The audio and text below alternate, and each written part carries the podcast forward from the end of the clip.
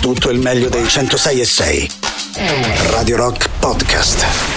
Radio Rock Podcast. Radio Rock. Tutta un'altra storia. Le novità di Radio Rock ovviamente le potete votare dal nostro sito internet che è radiorock.it. Benvenuti a Gagarin. Oggi è mom- adesso è un momento difficile per noi. Perché No, stiamo intervistando l'uomo parlare- che vorrei essere. Ecco. L'unica cosa che eh, in qualche modo accomuna me e Valerio Nicolosi è il fatto di essere brizzolati. Per il resto, io sono sostanzialmente il negativo di Valerio Nicolosi. Benvenuto intanto. Grazie, grazie. L'abbiamo visto spesso che eh, sa- era New Sound Level, adesso loro sono gelosi che oggi è con noi, ce lo stiamo litigando. Io ho appena diciamo. detto, lui è un uomo del mondo. Io vorrei ringraziare Valerio e tutti i volontari che fanno il suo lavoro e insomma o che si imbarcano perché è una cosa difficilissima. Io solo ascoltando il podcast sono stata malissimo. No, Ma è io, anche- io pure sono stato malissimo, ne ho sentita solo una puntata perché poi proprio non ce l'ho fatta fisicamente. E adesso scopro che è pure bello, cioè nel senso capisci che... è- Io è- questo già lo sapevo. È una cosa, no, però è una cosa che capito ti, ti fa male dentro perché Eh, dici certo. perché a, a- a- È anche simpatico. A chi niente vedi me e a chi tutto vedi lui. Allora si chiama Distress. Quindi lo- lo tratterò malissimo durante questa mezz'ora. Si chiama Distress, Soccorso in mare, è uscito il 10 di ottobre, lo trovate su Storytel. Io ve lo eh, consiglio perché è bellissimo. Sono, è un racconto, un reportage in presa diretta, è per questo che fa male. eh, dalla nave Astral dell'ONG Open Arms, eh, appunto di Valerio Nicolosi. Tro- Fra l'altro, seguitelo su Instagram, ci sono anche le sue foto, sono bellissime. Eh, ti chiedo subito che vuol dire distress, perché forse è il fulcro un po' di questo, di questo E podcast, poi di questo tu nasci come percorso. fotoreporter. Sì, Vi- foto sì. e videoreporter. Sì, sì, foto e videoreporter. Poi, insomma, io sono prima di tutto un grande appassionato di, di podcast, quindi eh, li ascolto. Ma e poi a un certo punto mi sono lanciato nella produzione di podcast e devo dire che in questo momento è la cosa che mi piace di più. Beh, Eh, è, perché- è divertentissimo. Sì, e poi è più intimo. Tu arrivi, co- ecco, come voi mi dite, no? Sono stato male, sono stata male. Perché effettivamente è un, proprio un racconto diretto, eh, sto parlando a te e, e questo insomma è- mi, mi piace molto rispetto invece al video, magari sul tema ho fatto anche documentario, ho scritto un libro, però non è la stessa cosa secondo No, me. devo dire che per esempio penso te, anche stili molto diversi, no? Pablo Trincia, questa capacità incredibile di non essere retorici, di essere empatici, ma nel senso più nobile del termine, non di solleticare la, la parte più pruriginosa, ma di dire attenzione, io stavo qua, cioè stavo qui dentro. E, e il disagio che state provando voi io l'ho sentito addosso ecco questo trasmettere che forse è addirittura più simpatia nel senso di soffrire insieme che, che empatia è, è forse la dota migliore per esempio del, del- del podcast che, che hai fatto tu ci racconti come nasce questa idea del, del podcast diario di bordo come lo vogliamo chiamare Allora, nasce, vabbè, io ho fatto tante missioni in mare, tante, tante con Open Arms, ma poi anche con altre ONG e, e quindi insomma negli ultimi anni... ma io- da giornalista o da soccorritore? da giornalista, però poi eh, quando si è giornalisti e si è a bordo del RIB, che è il gommone che, fa, che effettua il soccorso, il gommone veloce, eh, bisogna fare un, eh, un addestramento perché quando si è a bordo eh, si è comunque parte dell'equipaggio e quindi se c'è una persona in mare, neanche a dirlo. E non è che scelgo di fare una foto. Scusa, sto registrando, no? Cioè. sì, No, ovviamente la persona la salvi e io devo dire che ho avuto il privilegio di salvare persone in altre missioni eh, che ero fisicamente sul RIB, e, insomma c'era, c'era gente in mare ovviamente prima di tutto si salva e per me è un non privilegio. capivano perché- perché mentre li salvavi li intervistavi però sì, insomma, facevo un po' di domande. Esatto. no, però effettivamente è un privilegio perché pochissime persone al mondo possono dire di aver fatto questo e quindi eh, insomma, ci si imbarca da giornalisti ma poi si è eh, a bordo eh, a tutti gli effetti come equipaggio, si fanno i turni di guardia, lo racconto insomma nel podcast. Io in, questo- in questa missione avevo il peggiore 3-6 di notte, che è una roba che dormi poco pochissimo, beh, dormi poco prima dormi pochissimo dopo e c'è un sonno tremendo, però è bello perché di notte in mezzo al mare nel buio più totale hai una come dire, hai la Via Lattea che è qualcosa di strepitoso e, e comunque C'era anche una luna bellissima. la no? luna sì, eh. a volte sorgeva proprio mentre eravamo di guardia ma poi la- la, mh, insomma, le stelle, la Via Lattea è qualcosa che effettivamente in terra non riesci a vedere non, non hai questa percezione e poi è un momento intimo anche quello di confronto con uno dei protagonisti del podcast eh, Tommy Tomas che e poi è, è anche è un marinaio ed era il guidatore insomma lo skipper del, del RIB e quindi faceva parte del mio eh, gruppo di soccorso Ecco, mi, mi colpisce moltissimo. Scusa, poi eh, mi, mi taccio, promesso. No, no, no. Eh, mi, mi colpisce molto questo aspetto, no? Cioè, perché eh, mh, mi è capitato di fare un volontariato molto, e come ho detto, sono nel tuo negativo, quindi molto meno eh, pericoloso. Molto, però mi, mi ha- mi ha, mi ha sempre colpito come in queste situazioni, anche di grande eh, lavoro di squadra, si è anche un po' schiacciati dal compito che stai portando avanti.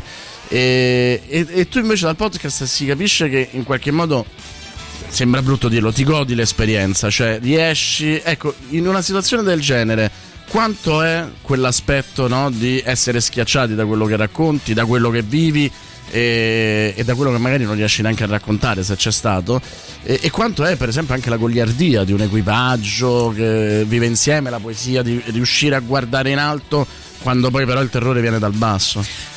Allora, credo che questo eh, sia arrivato con il tempo. Eh, le prime missioni non erano così, era tutta un'ansia, non riuscivi neanche a goderti quei momenti perché effettivamente eh, la prima volta io, insomma, eh, scusate, ma insomma, anche se è mattina, però eh, la prima volta che ho dovuto mettere una crema al mentolo sotto al naso perché stavamo scendendo in mare perché c'erano dei cadaveri, eh, i cadaveri in decomposizione, per non sentire la puzza della decomposizione, eh, chiaramente fa male, poi continua a far male non ci si abitua mai, però al tempo stesso riesci a razionalizzare, cioè sai quello che, che ti sta per capitare. E io in questo caso di stress, così rispondo anche alla prima Sì. domanda di, di Tatiana, il distress è un pericolo imminente eh, nel, nel gergo marittimo e quindi quando c'è questa parola eh, noi per esempio ci vestiamo subito, cioè subito pronti per scendere, poi magari manca un'ora, un'ora e mezza, però dobbiamo essere pronti eh, ad intervenire e c'è l'obbligo per tutte le imbarcazioni, tutte civili e militari, di dirigersi verso le coordinate del distress per portare soccorso. Ehm, I primi distress per me ovviamente erano una grande ansia, no? cioè che cosa troveremo?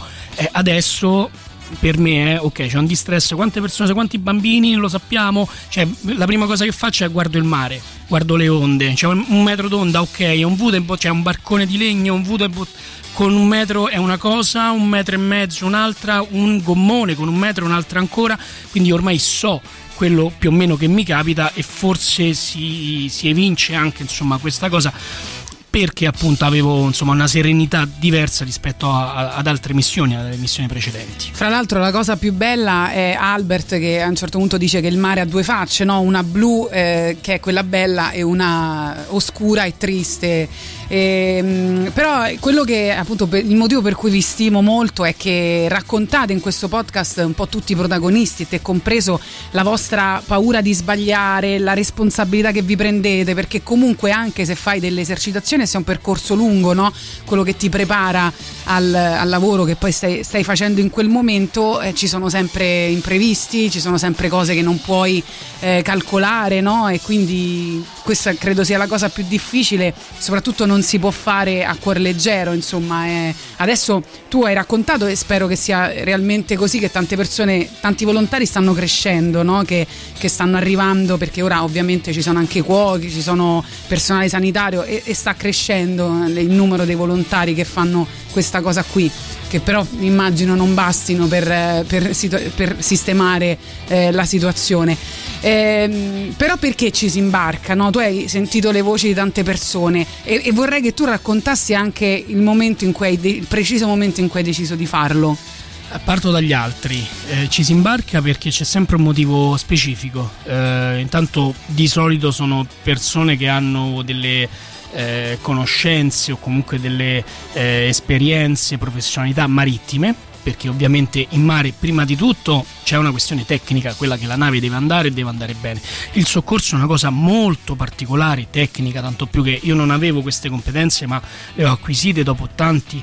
ehm, addestramenti in mare, buttando fisicamente di solito buttiamo il cuoco, l'infermiere, insomma, li buttiamo in mare e poi insomma, facciamo i, i recuperi, ma ehm, in generale insomma, chi ha, aveva brevetti di soccorso, chi il cuoco, si decide, è, è, un, è, un, momento preciso, tutti se lo ricordano. Nel mio caso è quando ho visto una foto che è quella di Josefa, eh. Josefa è una donna camerunense, nel luglio 2018 è stata soccorsa proprio da Open Arms. Ehm, era stata abbandonata, picchiata e abbandonata dalla cosiddetta Guardia Costiera libica, cosiddetta perché diciamo non è una vera e propria Guardia Costiera, noi la paghiamo, la finanziamo, la organizziamo, ma sono un gruppo di milizie messe insieme dall'allora ministro degli interni Marco Minniti eh, che eh, per bloccare le persone, intercettarle e riportarle in Libia. In qualche modo abbiamo esternalizzato la nostra frontiera.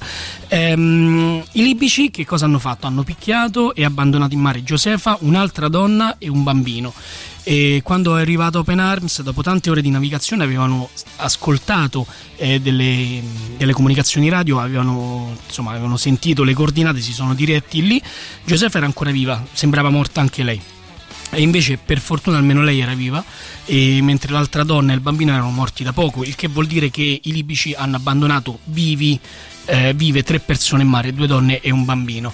E io ho visto quella foto, la foto è di Juan Medina, che poi è diventato quattro giorni dopo il mio compagno di, di cabina. Io sono riuscito ad imbarcarmi proprio mentre Open Arms arrivava in porto con Josefa. Io ero lì pronto per il cambio di equipaggio. Eh, Juan è rimasto a bordo, siamo diventati compagni di cabina, siamo diventati amici e poi di fatto poi mentalmente non scende. Era più. quella donna, la famosa foto dello smalto? Sì, poi appunto le, le polemiche sullo smalto. Che cioè, anche là, no? Cioè, lo smalto è, l'ha, messo, l'ha, messo, la cuoca. Esatto, cioè è il gesto di umanità, dignità, il gesto di umanità del, del, perché poi non salvate solo i corpi. Il punto è quello, no? Cioè che eh, in quel momento qualcuno può lasciarsi andare, non sai in che condizioni mediche stia e quindi anche il gesto più, no? È come dare la palla a un bambino, dare lo smalto a, a una donna. Cioè, certo. Scusami se l'ho ricordato, ma perché eh, peggio di forse, adesso esagero però peggio di chi mh, picchia e, e, lancia in mare degli innocenti c'è chi dal proprio divano eh, giudica questi stessi innocenti ahimè sì, ahimè sì e nel caso di Josefa eh, fu Angeles che era la cuoca di bordo che dopo due giorni Josefa sostanzialmente non parlava era ancora sotto shock però le, le ha messo lo smalto insomma niente di che. Ma come io per esempio tante volte ho dato la mano a ragazzi di solito somali, insomma sudanesi, che hanno la scabbia. E ovviamente sono isolati un contatto di un secondo dare la mano non, non ti porta alla scabbia. Poi ovviamente ti pulisci bene insomma fai attenzione però è un gesto di umanità, è un gesto anche un, un abbraccio veloce che loro percepiscono come, come amico dopo mesi passati nelle, nei centri di detenzione libici dove vengono picchiati, torturati, le donne vengono abusate, tutte eh, o hanno, eh, hanno, subito abusi sessuali oppure sono state eh, testimoni dirette di abusi sessuali. Quindi ecco, questa è la realtà, lo dice l'ONU, non lo dico io, eh, lo specifico sempre perché poi spesso mi dicono no ma non è vero queste cose. E quindi, quindi in mare diciamo quello che proviamo a fare è mettere una toppa a quello che non fanno i governi e che dovrebbero fare. Senti, eh, ti volevo chiedere Aspetta una cosa. che torniamo tra pochissimo, andiamo Scusate. prima ad ascoltare un, un, brano, sono i Foo Fighters, c'è Lorenzo che ci scrive ascoltare senza piangere è impossibile. Radio Rock Podcast. Prima di continuare l'intervista con Valerio Nicolosi, ascoltiamo il podcast, questo podcast che ci state chiedendo dove lo trovate, lo trovate su Storytel in esclusiva dal 10 di ottobre. Cioè...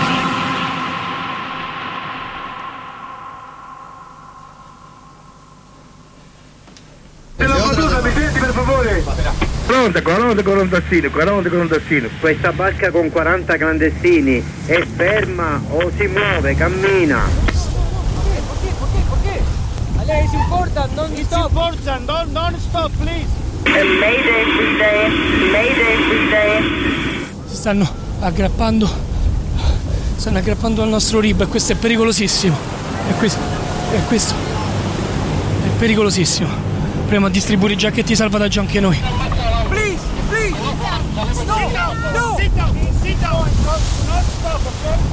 No, please. This is this is Lampedusa, friend. No, no, no. stanno, stanno cantando e pregando. Sono Valerio Nicolosi, sono un reporter e racconto le rotte migratorie dal 2014. Questo è Distress, Soccorso in mare, un podcast originale Storytel che vi porta a bordo della nave Astral della ONG Open Arms, dove ho passato due settimane all'inizio di agosto ed effettuato 10 soccorsi, salvando la vita di più di 200 persone. Alcuni di questi li ascolterete in presa diretta e vi racconterò cosa ho visto e provato a bordo di una nave che effettua soccorso in mare. C'è una cosa che mm, mi è capitato eh, quando andai in Israele e Pa- eh, Palestina, in realtà lì con soldati o eh, volontari. E, e mi dissero, soprattutto quando si è trattato dei soccorritori, per esempio dopo un attentato terroristico, eh, che il peso più grande non era la fatica, ma era il peso delle scelte. Cioè a un certo punto tu ti ritrovi di fronte a una serie di corpi e devi scegliere quale soccorrere, devi in qualche modo scommettere sulle possibilità di sopravvivenza dell'uno e dell'altro. Questa è una delle cose che tu hai incontrato e in generale qual è la cosa che ti ha più spezzato, insomma, de- de- de- dei dolori anche delle ferite che queste persone hanno portato dentro di sé, perché poi il soccorso non è solo un atto altruistico, è anche qualcosa che ti scalfisce dentro ogni volta, immagino. Eh sì, te le, te le porti dietro, non è, non è, mai facile e le scelte le devi fare. Eh, nella, nel quinto episodio, che è quello del naufragio, che è quello eh, più duro. È quello più duro, sì, è un crescendo. Mm. Da, dalla prima, quando ho finito di, di, scriverlo, di tagliare i pezzi, insomma, in presa diretta e scrivere la parte in studio, ho, ho mandato tutta Storytel e ho detto guardate, è un crescendo, cioè partiamo piano e finiamo che è un disastro.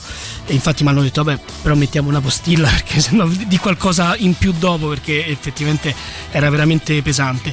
E il naufragio ad un certo punto eh, sembrava, insomma, non, che tutti fossero salvi e invece non riusciamo, non riuscivamo a trovare il bambino, quindi io urlo, eh, con noi c'era una, una classe 300, una, una motovedetta della Guardia Costiera Italiana, urlo da una nave all'altra chiedendo se c'era un bambino a bordo insieme ad una donna.